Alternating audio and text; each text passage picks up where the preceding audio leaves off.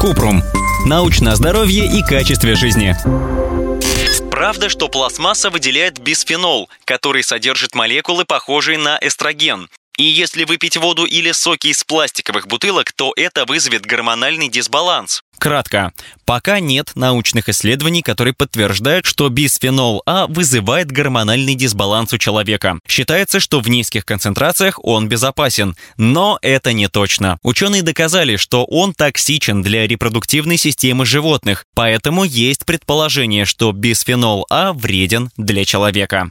Подробно. Бисфенол А – это химический компонент, который есть в поликарбонатном пластике. Он встречается в некоторых бутылках для воды, детских бутылочках, зубных пломбах, контейнерах и упаковке для продуктов. Еще бисфенол А используют в эпоксидных смолах, которыми покрывают внутреннюю поверхность алюминиевых и консервных банок. Исследования показали, что бисфенол А может проникать в еду и напитки, но не несет риска для здоровья, поскольку из упаковки мигрирует совсем немного вещества вещества. Однако у ученых остаются опасения, что бисфенол А может воздействовать на головной мозг и предстательную железу детей в период беременности мамы, а также на новорожденных. Нужны дополнительные исследования, чтобы оценить все возможные риски. Бисфенол А распространен повсеместно, и его трудно избежать. Но можно попытаться свести к минимуму его воздействие. Вот что для этого нужно.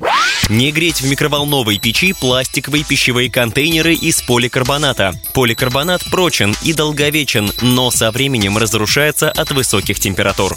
Покупать продукты в упаковке, на которой есть маркировка без бисфенола А. Если на упаковке стоит код переработки с цифрами 3 или 7, то упаковка содержит бисфенол А. Есть меньше консервов. Выбирать емкости из стекла, фарфора или нержавеющей стали, особенно для горячей еды или жидкостей. Ссылки на источники в описании подкаста. Подписывайтесь на подкаст Купрум, ставьте звездочки, оставляйте комментарии и заглядывайте на наш сайт kuprum.media. Еще больше проверенной медицины в нашем подкасте без шапки. Врачи и ученые, которым мы доверяем, отвечают на самые каверзные вопросы о здоровье. До встречи!